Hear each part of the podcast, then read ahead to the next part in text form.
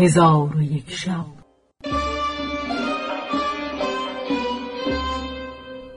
چون شب سیصد و نود و یکم برآمد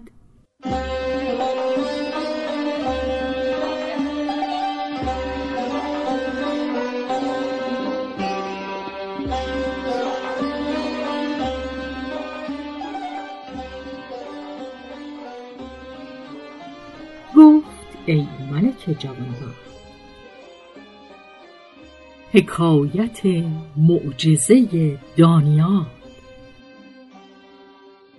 از جمله حکایت ها این است که در زمان گذشته در میان بنی اسرائیل زنی بود نکوکار و آن زن هر روز به مسلا بیرون می‌رفت و در پهلوی مسلا باقی بود. چون آن زن به سوی مسلا می‌رفت به باغ اندر آمده در آنجا وضو می ساخت و دو شیخ به حراست آن باغ مشغول بودند.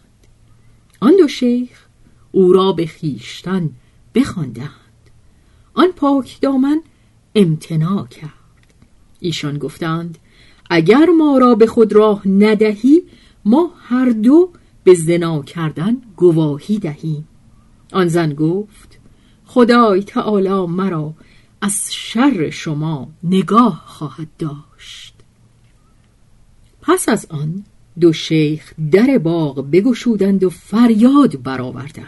مردمان همه رو به سوی ایشان کردند و حادثه باز پرسیدند.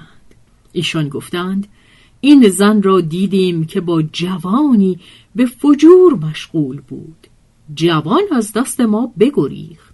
و در آن ایام عادت بوده است که زناکار را سه روز از برای رسوایی او میگردانیدند پس او را سنگسار می‌کردند.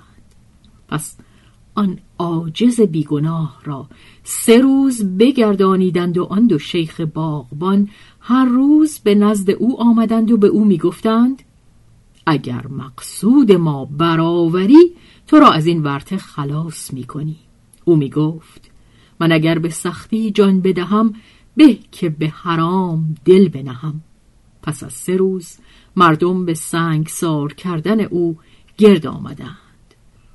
دانیال بر پیامبر ما و او درود باد نیز در میان ایشان دوازده ساله بود. چون مردم خواستند او را سنگسار کنند دانیال گفت مشتابید تا من در میان ایشان حکم کنم. پس کرسی نهادند. دانیال بنشست و آن دو شیخ باغبان را از یکدیگر جدا کرد و او اول کسی بود که میان گواهان تفریق کرد. پس با یکی از آن دو شیخ گفت آنچه دیده ای بازگو. آن مرد ماجرا بیان کرد. علیه السلام به او گفت این کار در کدام مکان باغ روی داد؟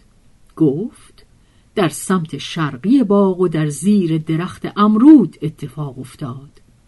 پس آن دیگری را حاضر آورده از او پرسید که آنچه دیده ای؟ بازگو او نیز ماجرا باز گفت. دانیال پرسید که در کدام مکان از باغ این حادثه روی داد. آن مرد گفت در سمت غربی در زیر درخت سیب بود. با همه اینها آن زن ایستاده سر به آسمان داشت و از خدای تعالی خلاصی می‌خواست. آنگاه خدای تعالی سائقه نازل فرمود.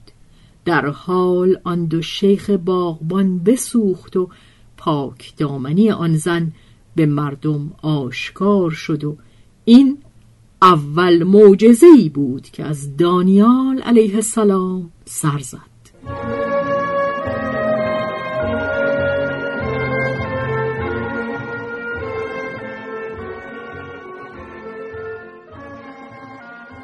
حکایت پاداش تبابت و از جمله حکایت ها این است که روزی از روزها هارون و رشید با ابو یعقوب ندیم و جعفر وزیر برمکی و ابو نواس بیرون آمده در صحرا همی گشتند. شیخی را دیدند به خری سوار گشته.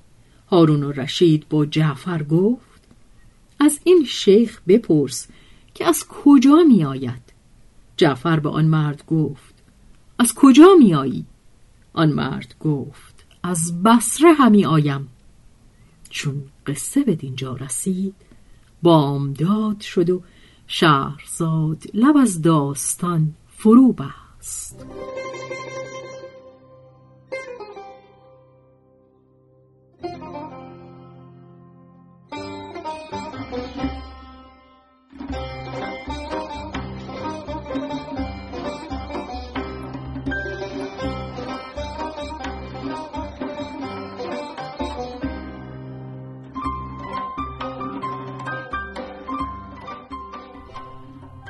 به روایت شهرزاد فتوهی.